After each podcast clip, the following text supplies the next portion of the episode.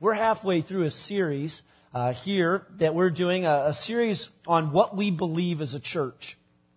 And we're looking at the basics of our faith, trying to better understand uh, what we believe and why it is that we exist as a church. Because what we believe is, as a church isn't so much just a set of theological statements or, or propositions uh, to be memorized like a creed. It's not a pledge or something. What we believe is a story.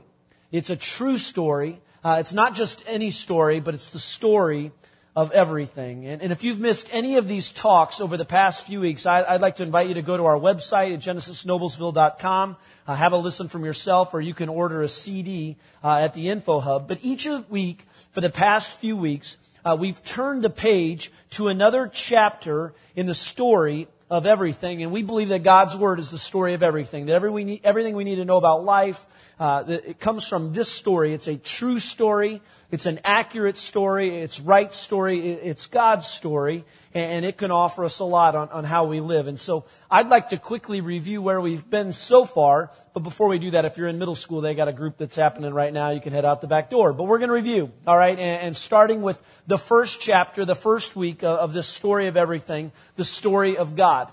And if you're taking notes, you can write this down. Week one, that God is the main character in the story of everything. Uh, it's a story about Him. It's a story for Him. That everything that happens in our lives, everything that happens on this earth, all of this creation is for God's glory. He is the main character. The story is about Him. God is three persons. He's Father, Son, and Holy Spirit. Uh, and while each uh, is fully God, and while we see three, uh, the Trinity, it's one God, as the book of Deuteronomy teaches us, that there is only one God, that He is Father, Son, and Holy Spirit. And that, as 1 John 4 9 says, God is love. And that's the most important part of the story, that our God, the creator of all things, is a God of love, that He is love and that he created this world out of love. He created you and me out of that love. The second chapter in the story is the story of the chapter of sin. The story of sin. That sin is the great problem of the world today. Sin is the problem that entered the story. And again, it's not just about regulations broken or rules broken. Sin is about a broken relationship. It isn't so much the rule 4.1-32, you know, was broken in the Word of God. It's a broken relationship between man and woman and God. And the problem, the reason for that breaking of that relationship is, is the sin problem. Again, it's a broken relationship between you and God. The great news is that in the third chapter, the, the story of Jesus, we learn that Jesus is the solution to the problem of sin.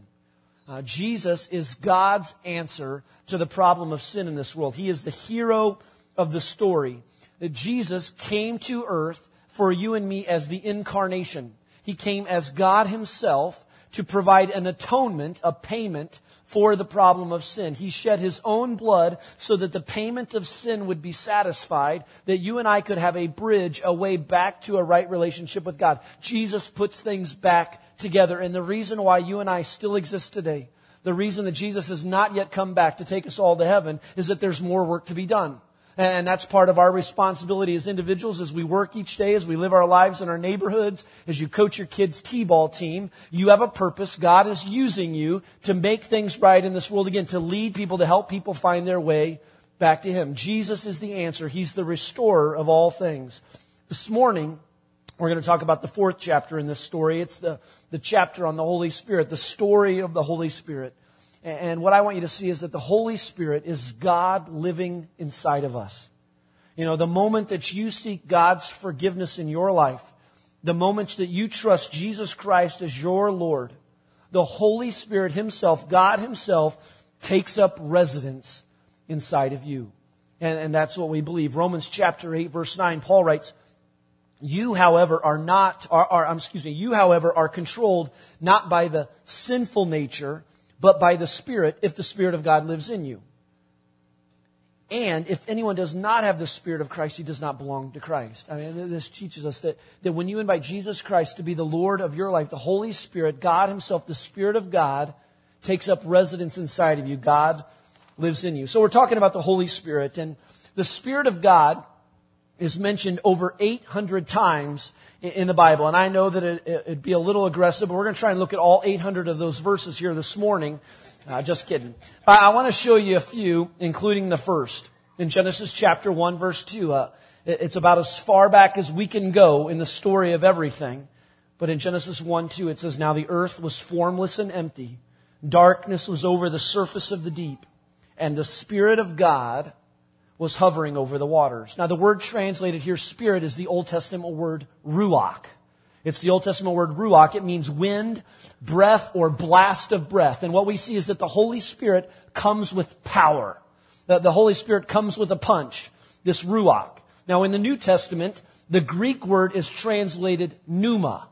All right, it's where we get our word pneumonia or uh, pneumatics. Again, it means strong wind or, or current of air. During the Old Testament, the Spirit of God would, would descend on particular people in particular occasions and then would ascend again back into heaven. Uh, we see this in the life of King Saul. In various seasons of his life, the Bible says that the Spirit descended upon him, but then would easily leave him.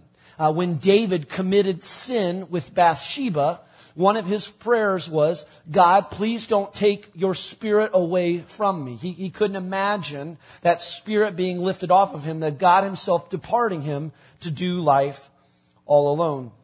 Now, in the New Testament, the Holy Spirit is seen early on working in Jesus' life, in his birth, uh, and when he uh, was baptized, was present. When he baptized, when the Spirit or when the dove uh, was, was present. And by the time you reach Acts two, the Holy Spirit begins working in an entirely new way. And, and this is a holiday of sorts taking place in Acts chapter 2, a holiday known as Pentecost. And what was happening was in Acts 2, a number of people from all over Israel had gathered around Jerusalem to celebrate this great event. And as we read in Acts 2, as you read in Acts 2, and you can do this on your own if you'd like, the Holy Spirit fell or descended upon all of the people present, all of the people of God, empowering them to speak in other languages, empowering them with these great gifts of healing and the ability to perform these miraculous signs. And it's from this point forward in Acts chapter 2, 2 that you see the Holy Spirit working to empower particular men and women with different acts of service. You can read it all throughout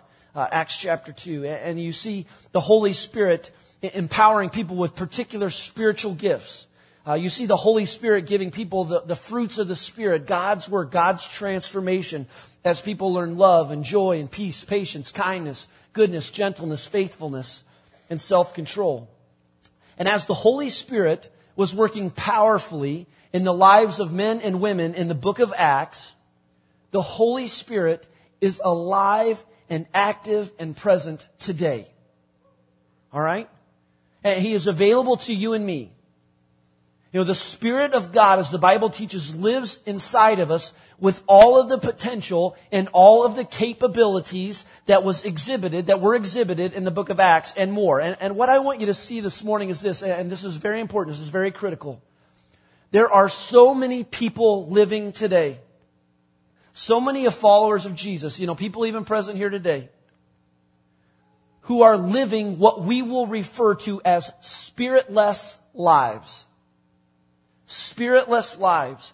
I mean, there's so much potential, so much power made available to you through God because of Jesus. But too many people living spiritless lives this morning, today. And I believe that God wants His people to live spirit filled, spirit powered lives. If you've got your Bibles, I want to invite you to take them and turn to John chapter 14. Go to the fourth book of the New Testament, to John chapter 14. Uh, we're going to be looking at a few verses here in the middle of John. Uh, as you get there, you know, chances are that even by mentioning the word Holy Spirit or Spirit filled lives, there are a number of different things that can happen in your mind. Uh, the topic of the Holy Spirit has become a very controversial topic uh, among followers of Jesus today, among churches. It, it, brings out a lot of different emotions in people, especially Christians. And, and for some of you, the very word, the very mention of the word Holy Spirit conjures up all of these images in your mind. And when you hear the word Holy Spirit, you go to that one particular TV station and you see the guy, the pastor with the, the really bad perspiration issue, and uh, he's got the purple suit and maybe a hanky or something that he waves around, and he's always pushing people down, all right? And so when you hear the word Holy Spirit, no people mentioned, no TV stations mentioned, you go to that guy. All right, that's what you think of when you hear that. You think of that screaming preacher on TV. And so that's what you think of. And so for many of you, that's the image that comes in your mind. That's where you go when you hear the mention of the word Holy Spirit. Now, there are some challenges, I will say, that exist in particular contexts or in particular church situations today. And I believe that in some situations, all right, in some places and at some times, the work of the Holy Spirit, if I may, is perhaps overemphasized to a certain degree. And, and here's why. To the point that it becomes an extreme teaching, maybe even an idolatry at sorts. And, and I believe that's possible. Hang with me here, okay? And this extreme teaching creates conflict. This extreme teaching creates confusion. And, and sadly enough, this, this teaching creates division. And, again, churches have divided and they've split over this topic of the Holy Spirit. And so on the one hand, you have this very extreme view and very extreme teaching when it comes to the Holy Spirit. Now, there's another side because on the other hand, and I believe that this side is almost as unfortunate, if not more unfortunate. There is a tendency in many churches today to underemphasize or not even go there to even be open to considering the work and the power of the Holy Spirit that has been made available to you and me as individuals and to the church today. And sad to say, I think that underemphasizing the work and the power of the Holy Spirit is equally, if not more, unfortunate. So, with that in mind, my goal this morning, our goal is to provide a framework of sorts, a biblical understanding of who the Spirit is and what role it is that the Holy Spirit plays in the life of any Christ follower. And so we're going to start in John chapter 14 and we're going to start with these words of Jesus today to help us build a foundational understanding of who the Holy Spirit is and what he's capable of doing. In John 14, Jesus is comforting his disciples just, you know, days before he, he's crucified on the cross, and he's explaining to them why it is that he is about to leave them. And as he left, he, he promised, or as he prepares to leave, he promises to them that he would send someone to take his place and that it would be better than anything they had right now. In John 14, verses 16 and 17, Jesus says, And I will ask the Father, and he will give you another counselor to be with you forever. The Spirit of truth. All right, the Spirit of God, the Holy Spirit Himself. The world cannot accept Him because it either sees Him nor knows Him but you know him, for he lives with you and will be in you. Now look at the promise of Jesus here in John 14. Jesus says he, the Spirit of God, God himself, will live inside you. He, he, calls him the counselor, the Holy Spirit. This one will come and he'll live in you. Now again, who's the Holy Spirit? Well, he's fully God. Fully and absolute God. He's the third member of the Trinity. The Holy Spirit is not an it. Jesus refers to him as him. It's God in spirit form. Jesus said, I am going away, and as I go away, there is one, the counselor, who will come, the Holy Spirit, the Spirit of God, to be with you. Now, the word counselor here is the Greek word paraclete. Maybe you've heard that word, the word paraclete. It means one who is called to walk alongside of. Uh, it, it, means one who is called to live inside of uh, through the power made available to us in Jesus Christ. The Holy Spirit, as Jesus promises, acts as a counselor, will act as a counselor. That when you put your trust in Jesus Christ, whatever moment that was in your life, the Holy Spirit, God Himself, moved in and took up residency, if you'll say. He, he began occupying your life. He intercedes on our behalf. You know, the Bible says that He is our advocate before God. He is your comforter, your helper. It's God in spirit form living inside of you. Now put yourself in the disciple shoes for a moment. All right, you're, you're, you're a disciple. Uh, before Jesus, most of the disciples went about their normal business, their, their normal lives. Several were fishermen, and that's all they knew. That's all they knew was fishing. You know, they were, they were uneducated men, poor. They had no bright future. There were no great aspirations of doing anything else. Uh, that's what they did. They did fishing. And one day, Jesus interrupted their life. He walked into their life. He invited them to leave everything behind to come and to, to follow him, to be a part of his teaching, to be a part of his new way of living. And they did that. The crazy thing is they did that. They left everything behind to follow Jesus. And so for three years, these men have been captivated and caught up in the words and the life and the mission of Jesus. And now the man who invited them to leave everything behind and follow them for three years, now he says, Hey, I'm leaving. Okay. I'm getting out of here. All right, but it's okay that I go. You, I want you to continue doing what you're doing, and there is one that I will be sending to you. Oh, and by the way, you won't be able to see him, but he's coming, and let me tell you the truth, it's actually greater than what you have now. I mean, Jesus said, I am here to help you connect with God, but as I go, God will actually come and he will live inside of you. You will experience him. That Jesus said, it is better that I go. It's better that you have the Spirit than, than me in the flesh that I will go and God will live inside of you. Jesus says it like this, John chapter 16, verse 7. But I tell you the truth, it is for your good that I'm going away. Because unless I go away, the counselor will not come to you. But if I go, I will send him to you. Again, Jesus says, you know, if I'm not here, the Holy Spirit, God Himself, will come and live in you. And instead of, of you being with God through me, you get God inside of you. Now, you may be wondering, what exactly does the Holy Spirit do for us? I, am sure the disciples were thinking it the same way. I mean, what does it mean to have the Holy Spirit inside of me, to have God inside of me? And as I mentioned in the beginning, you know, the Holy Spirit, as the Bible teaches, provides followers of Jesus with, with spiritual gifts. You know, we are given spiritual gifts. Uh, you, you have various spiritual gifts, whether you realize it or not. Gifts of, of teaching, or leadership or administration. Maybe it's a gift of hospitality or, or, wisdom. You know, the Bible teaches us that God empowers us, that He gifts us with, with gifts to be used to build up this body, to be used in this kingdom. The Holy Spirit, you know, works to make us more like Jesus by bearing, you know, the fruit of the Spirit in our lives. But unfortunately, there's a problem in the lives of many followers of Jesus today. You know, even, even for some right here in this room. And, and it's a problem, you know, whether it be here in central Indiana or, around that world for the matter in the church. It's, it's way too common to see Christians who at some point in their life have confessed or professed their love and their trust in Jesus, but really look no different than anyone else in the rest of the world. And that's the problem that exists today. I mean, it's Christians caught up in a lifestyle that is no different than anyone living outside of the church, living outside of Jesus Christ. It's Christians ruined by the same choices and the same sins as unbelievers today. It's Christians whose prayer life is practically non-existent or lacking any power or faith at all. It's Christians who live day to day with, with great fear and great anxiety and great worry. I mean, we believe in Jesus. We believe what he's done, but there's no evidence of any power in our life whatsoever today.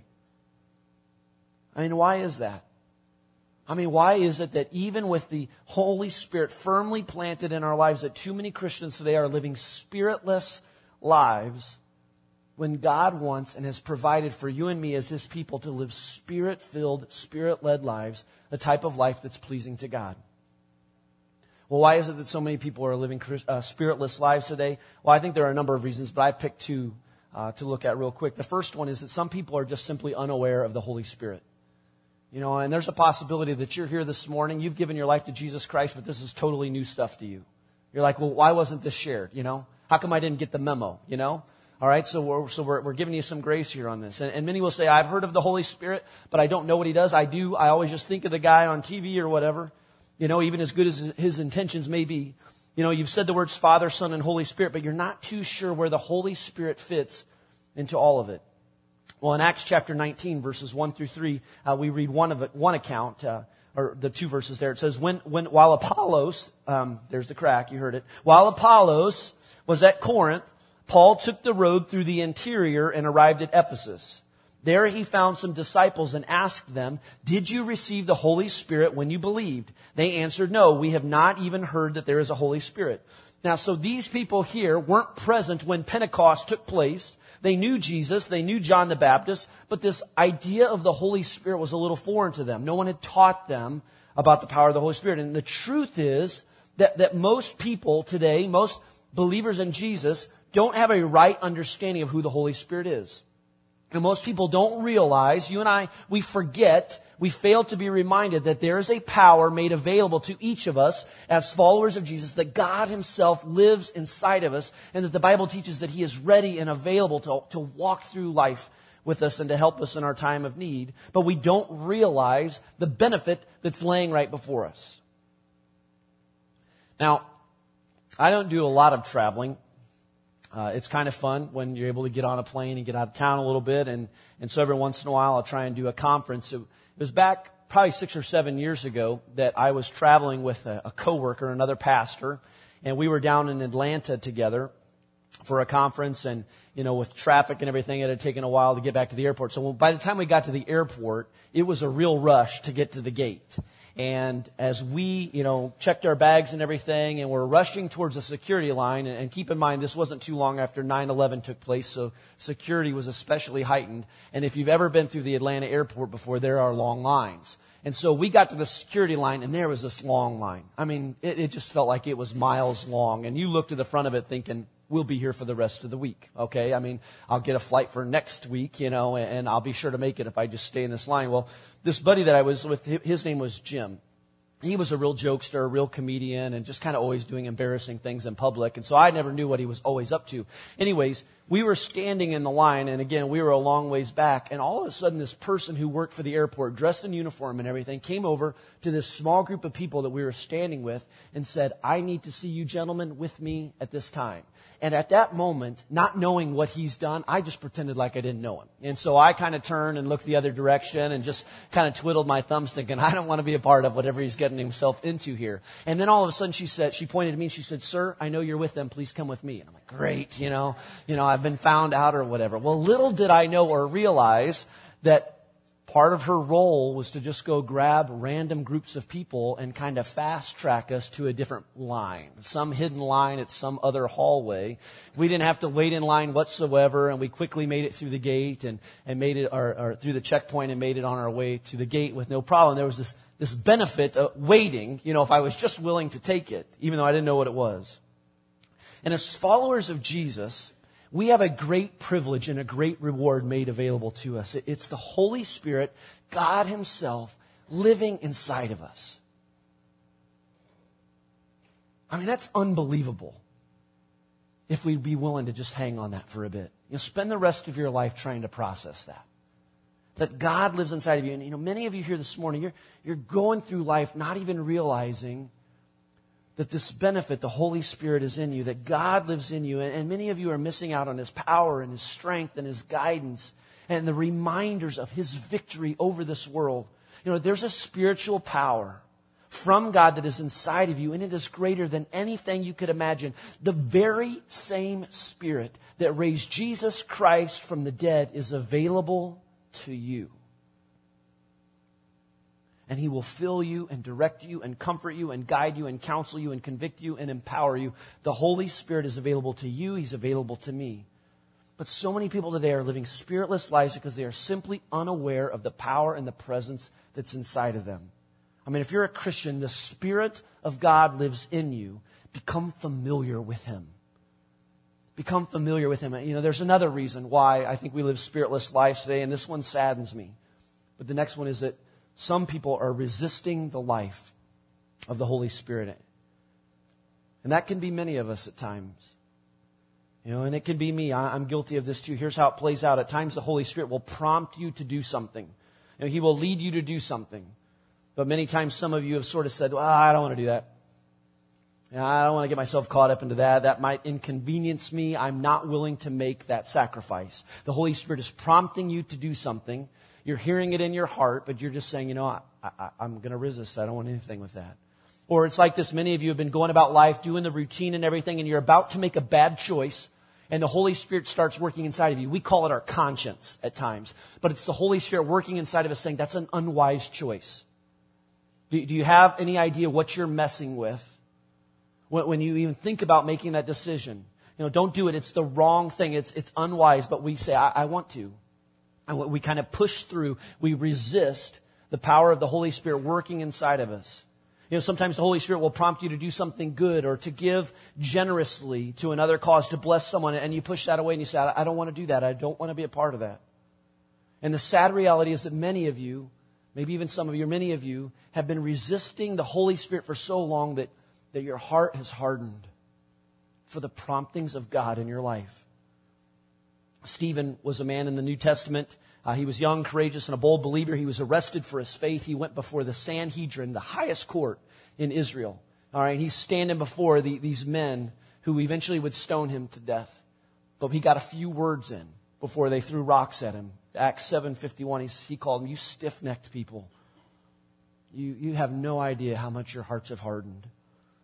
When some of you say, you know, I don't really ever feel like I hear from God or it's been a long time, is it possible that you have resisted the promptings of the Holy Spirit for so long that your heart has become hardened?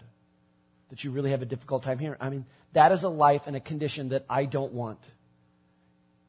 You know, I don't want my heart to become hardened to the work of the Holy Spirit, you know, whether it be in my, in my personal life, in my, my life as a pastor. I am trying to learn to work and to wait uh, and to learn to, to lean on the, the work of God in me. You know, the, the Spirit, the presence of God in me, and whether it means sharing openly and honest with you on a Sunday morning, even if it means sharing something that some of you might not like what I have to say. I mean, I want to go you know, where this, I, I feel like the Spirit leads me. You know, sometimes it's about being generous, you know, and sometimes I don't feel like being generous. I get tired of being generous. I get tired of giving. Anybody go there with me? Okay, I have that in my life sometimes, but the Holy Spirit prompts me and says, no, this is who I want you to be. This is what I want you to give. You know, sometimes it's the Holy Spirit, you know, prompting me to, to forgive someone else or to reach out to another person, even when it doesn't make sense. Or it's the Spirit prompting me to turn off the TV or the computer if I'm tempted to wander a little bit. It's the prompting of the Spirit. You know, our elders have been praying and fasting and meeting, asking questions about our future as a church, and we want the Spirit of God to lead us. Know, we want to be able to say in the end of it all that, hey, you know, we, at least we followed God. That's what we did. We, we followed God. And it's a dangerous thing to resist the Spirit because if you resist the Spirit for too long, your heart will harden and the Spirit will stop prompting. You know, someone once said the Holy Spirit is a gentleman of sorts. He will not push himself on you. He kind of gives you that permission. So why are so many living, you know, spiritless lives today? Well, for some, it, just may be this unawareness. Others have become experts in habitual resisting to the work of God. If that's you, you know, does it concern you? I mean, is there something working in you right now that says there's something that's not right in me? I've been resisting. You know, this is something new for me to hear. I, I want this for my life. I mean, do you realize the life, the opportunity to serve God, you know, that, that you're missing, that I'm missing? Well, for the next few minutes, and pretty briefly here, I, I want to just talk to you about the work of the Holy Spirit. You know, some of the promises that, that God has provided to us through the story of everything, of what it means to have God inside uh, of what the Holy Spirit is able and ready and, and committed to doing. I want to talk to you about this internal working of the Spirit and what a Spirit filled life looks like.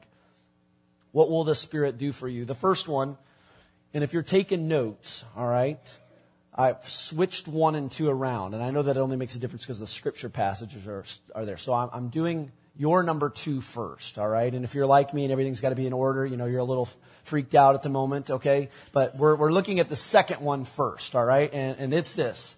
The whole, it's because it's become our first. I, are you confused yet? Here, the Holy Spirit will counsel you.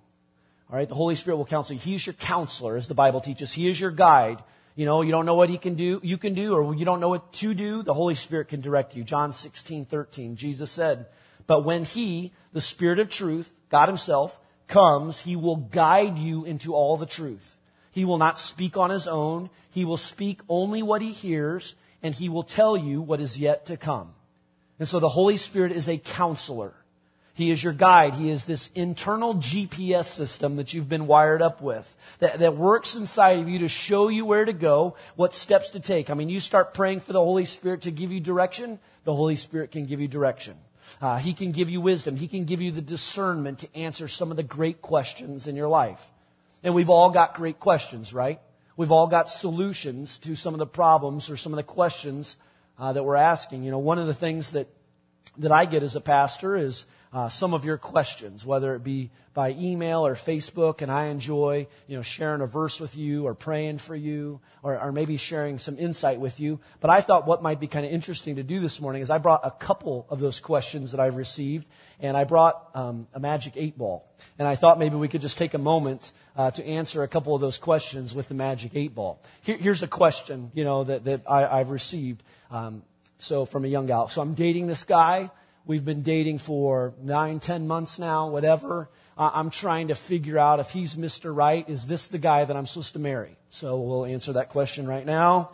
And the answer is the outlook is good. All right. So, uh, you know, thank you, Mr. Magic 8 Ball. And uh, there you go. Or maybe we'll get a question like this I've been offered a promotion at work. Great job. It means moving away. Uh, the downfall is we've got to move away from extended family and uh, you know we, we have to move away from a church that we love. So we'll ask Mr. Magic Eight Ball. Mr. Magic Eight Ball says, "Check back later." All right. So I'm not sure how long you have to wait on that or whatever, but but you definitely want to check back later. Or you know maybe it's just a, a question that we all have. Uh, for those of you that are Indiana Hoosiers fans, will the IU Hoosiers ever make the NCAA tournament again? Not a chance. Yeah, not looking good. And all the Purdue fans clap. All right. Or that one that I've had that I've heard is, is it true that Ben Kraus, our worship guy, goes home on a Sundays, pops in a little Kenny G, and takes a bubble bath? And uh, just Magic Eight Ball, most definitely. That's what it says, believe it or not, right here. Uh, how many of you had a Magic Eight Ball as a kid?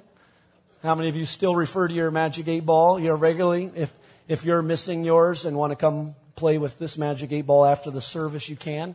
Uh, maybe you've done something like this before. You, you're sitting at your desk, you know, trying to figure out, you know, should I, should I buy that brand new car? You know, I'm excited about buying that brand new car. So you'll take a piece of paper and you'll wad it up and you'll say, okay, here's what I'm going to do. I'm going to shoot this shot. It's like 10 feet away. If I make it, that's God's sign that He wants me to buy this new car. And so you take it. I know you've done it before because I have. And, uh, and so you shoot it and you miss and you're like, okay, well, two out of three, God, best two out of three. You know, let's see what we can find. So we've all got these questions, you know, that we're looking for answers to. We've all got these important decisions to make. You know, whether it's a question about school or careers or marriage, you know, parenting, investments. There's a power made available to everyone who knows Jesus Christ as their Lord and Savior. Uh, it's God Himself. It's God in spirit form living inside of you. He can be a voice uh, to direct you when you're trying to find your way through, you know, the processes of life. He, he, can, he can guide the work manager who's trying to make some really tough decisions about personnel right now. I mean, that's what's been promised to us in God. Uh, he can guide parents as they think about how to discipline uh, their teenage daughter right now, how, how to raise her up to be a woman of God. The Holy Spirit can do that. The, the Holy Spirit can, can work in such a way to guide a dating couple as they think about a future, a potential future together. And when you are aware of the Spirit inside of you, you can find hope in being able to walk through life each day knowing that God is there, that He is right there with you. He can prompt you to reach out to a person in need. He can show you how to pray for somebody when you don't know the words to say. He can prevent you from saying something to a neighbor when you know later on you'll regret what you had said. The Holy Spirit will counsel you and guide you. It's what a spirit filled look, life looks like. It's learning to be led and guided by the power of the Spirit of God. You know, not walking by sight or chance, but walking in faith. Isaiah chapter 30, 21 says, Whether you turn to the right or to the left, your ears will hear a voice behind you saying, This is the way, walk in it. A spirit filled life to counsel you. The second one is, or your first one, He will comfort you. The Holy Spirit can comfort you. You know, here the Holy Spirit is called a comforter. In John chapter 14, verse 16, in the King James Version, Jesus says, And I will pray to the Father, and he shall give you another comforter.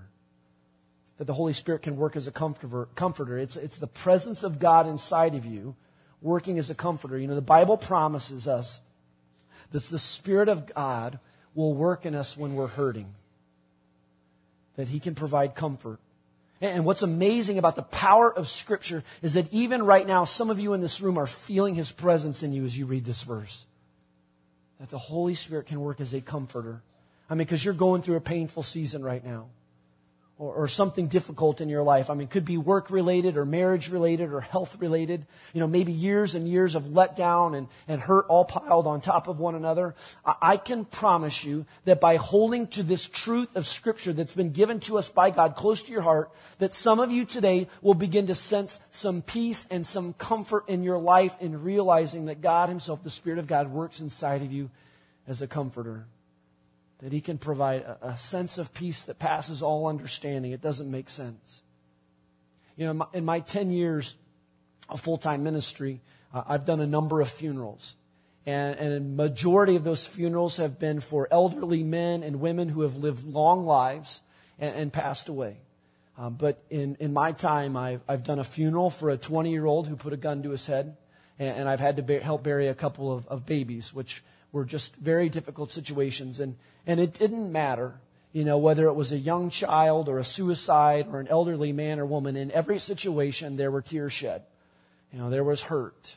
You know, there were questions that have gone unanswered. But I will say this consistently in every situation, no matter how difficult or how tragic the situation was, you could almost identify people without asking those who were walking with Jesus in their life. Not because they got it completely, not because they were avoiding the truth of what had happened, but that there was a Spirit of God, that the Spirit of God was working inside them to comfort them and to walk through what was a difficult and could be a very, uh, a very sad occasion. Know, David in Psalm 23 said, Even though I walk through the valley of the shadow of death, I will fear no evil because you are with me. The Spirit of God. Know, no matter what we face, the Bible teaches us and promises us that the Spirit of God living inside of you will comfort you as you face some of the difficult challenges of life. The third thing is that the Holy Spirit will empower you that the Holy Spirit can work in you and prepare you and equip you to do what you need to do. And whether it's a job promotion or being the husband that God wants you to be or leading a ministry here at Genesis, the Holy Spirit will empower you to do what you need to do.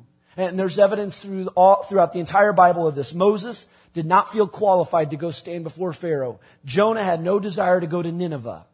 All right, the disciples were a bunch of, of, nobodies, but the Holy Spirit was working inside of them, empowering them to do what they were called to do. Acts chapter 1 verse 8, Jesus promised, He said, but you will receive power when the Holy Spirit comes upon you. The word power there is the word dunamis. It's where we get our word dynamite.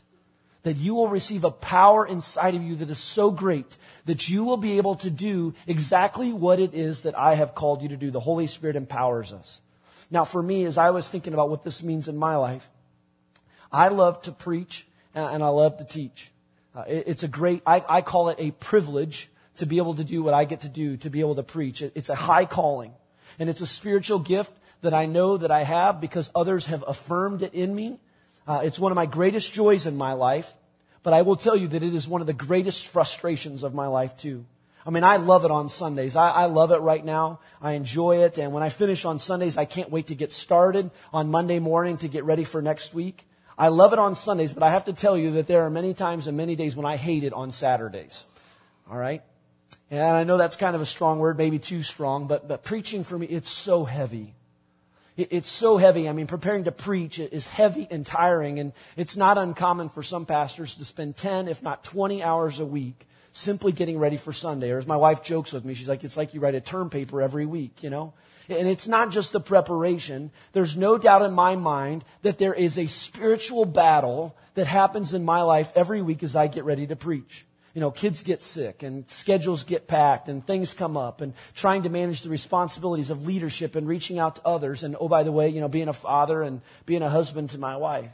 And it's a tricky thing to manage. And sometimes men will leave ministry because of the weight and the burden of preaching because it comes too great. I have an uncle who was in ministry for many years, but he walked away from it, he told me, because he, he couldn't take Saturdays. He just couldn't take that weight and that heaviness of preaching. And as confident as I look on Sunday morning, and I hope it never comes across as, as arrogant, you know, as confident as I may appear on Sundays, preaching is one of the greatest challenges to my, to my self-confidence and to my esteem, especially when your voice is cracking. Uh, you know, it's the pressure to be prepared on Sundays, the pressure to perform, the pressure to try and be funny, and The pressure knowing that someone might not like me or be offended by what I say. It's the pressure to not be boring. Some of you are thinking, come on, wrap it up. You know, uh, the responsibility of, of, preaching can take a great toll. It, it takes a great toll on me. And, and I really sensed this a couple of years ago. I, I found myself saying, you can't do this. Or somebody inside of me was saying, you can't do this. You know, you don't have what it takes. You're not Rob Bell. You're not Andy Stanley. And, but God put a book into my life other than the great book. Um, it's an old book, a book, kind of a golden oldie. Get this real creative title, Holy Spirit. That's all it's called. Um, by this pastor named R.A. Torrey. Uh, he lived early on back in the 1900s, a pastor. And in one particular chapter, he talks about the challenges of preaching, many of which I just described to you. And he talked about his own journey, his own doubts. And he talked about the day that his preaching changed. This, this great reminder. He talked about the day that he was reminded of this potential power available to every preacher who is willing to believe that God is working and living inside of him and God's working, you know, on the outside. And so there's this quote uh, that I have taped in the front of my Bible. I've had it there for a couple of years now. And if you ever catch me on a Sunday morning, you might see me peeking in there once in a while before I get up. And, um, just as a, it's a little reminder, here, here are the words that R.A. Torrey wrote. Oh, what a torment life was, but a glad day came a day when the thought which I am trying to teach you now took possession of me.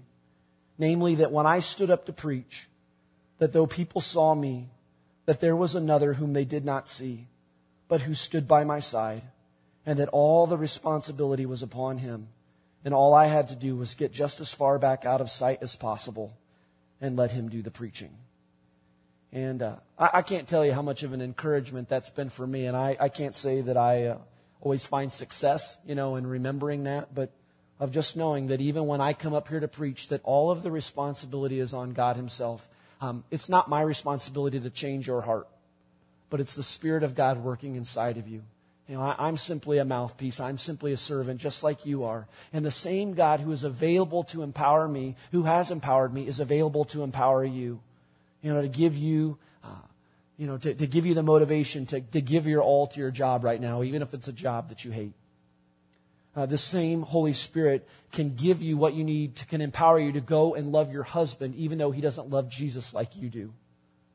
Uh, this, this same Holy Spirit can help you step out with God right now and trust Him with your finances when you never have before. He, this, this same God, He can empower you to share your faith or your story with a sister right now who is lost the Spirit of God can empower you to take a step of faith with your family, you know, that might not make sense to anyone else. But this God who's been promised to us, this God through Jesus Christ, the Holy Spirit, He empowers us. The last thing, and briefly, is this the Holy Spirit will convict you. John 16, 8 says, When He comes, He will convict the world of guilt in regard to sin and righteousness and judgment. Uh, the Holy Spirit is a convictor, and the fact is, that some of you sitting here right now are being convicted by the Spirit of God as He works in your life. Something, it doesn't feel right, or, it does feel right. And there might be some things in your life that aren't right right now, and they don't please God. And this morning, you're feeling this sense of motivation that you need to make a change. That, that something different needs to happen. You know, you're, I haven't even mentioned what it is, but you're feeling that conviction because the Spirit of God is working inside of you. You know, others of you are feeling drawn to God right now, and this whole topic this morning has really gotten your attention, and you are being drawn to God right now. You're hungry, and you don't know why. You're hungry for more of God. You might not even be a church person, you know, or a Bible believing person, but something is happening in you right now, and you are feeling drawn to God. You're hungry. Not for Qdoba, but you're hungry for God. You know, you want more of God. You say, I need God for purpose, for fulfillment, for satisfaction. The Holy Spirit works to draw us to God. He intercedes. He convicts of sin. You know, the, he, he draws us, some of you this morning, you're being drawn to God right now and you don't know why. It's because the Holy Spirit is here and He is working in your life. And because it's happening, you have a choice. You can choose to surrender to the promptings of the Spirit of God in your life right now or you can resist. And I have to warn you the dangers of continual resisting is that over time your heart can harden and it can become more and more difficult to hear from God. Will you pray with me?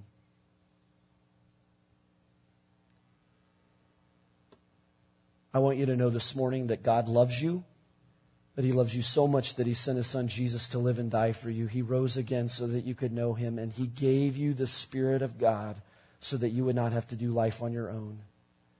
He gave you life so that you can be empowered as you live this life to honor and glorify and please God. And this morning, with, with your heads bowed, there are some of you that are recognizing that you're doing life apart from the Spirit of God right now. You're a believer, you go to church, and you're doing most of everything in your life in your own power, and you are tired and frustrated, and you're saying, I want a Spirit filled life. I want a Spirit filled life. I want to be empowered by God Himself. If that's you, and with every head bowed and every eye closed, would you raise your hand up right now just so that I can pray for you? Thank you.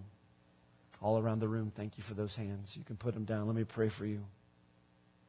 God, I thank you for the spiritual hunger in this room right now. We pray that you would fill us, Lord, with your spirit.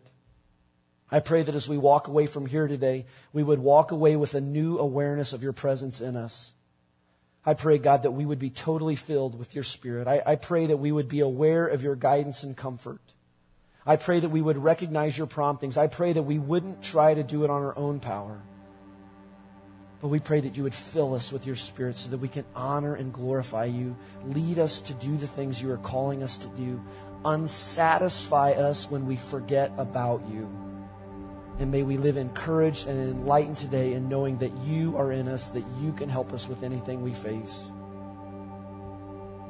Still, with every head bowed, there are others of you here today. You know, you're not a church per, church person, but but right now, you are being drawn to God. And maybe you've been coming to Genesis for a while. Today might be your first week. But oddly enough, you are more aware than ever before that this morning you want God. You need Him in your life. And maybe you are feeling the guilt and the weight of your past and you're wondering, how in the world will I deal with this? God will. He can take it all away. God is drawing you this morning. You know, you have a choice. You can resist Him or you can surrender. My prayer is that you would surrender your heart and your life to God today. You cannot save yourself in this world. I'll say it again. You cannot save yourself in this world. Your works won't get it done. It's only by God's grace and the work that He has accomplished in the life and death of Jesus. And you can invite him in your life this morning and say, I need you, Jesus. Save me from my, my sins. I need your spirit. If you're hungry for God right now, pray this prayer with me. Jesus, save me and change me. Jesus, save me and change me. It's that easy. Jesus, save me and change me. If that is your prayer today, Jesus, save me and change me. You just lift up your hand right now just to acknowledge that that's the decision I've made. Jesus, save me and change me today. Thank you for those hands around the room. Jesus, save me and change me today. You can still do it. God, we thank you for new life.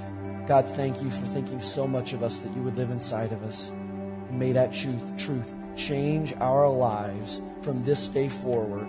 It's in Jesus' name we pray. Amen.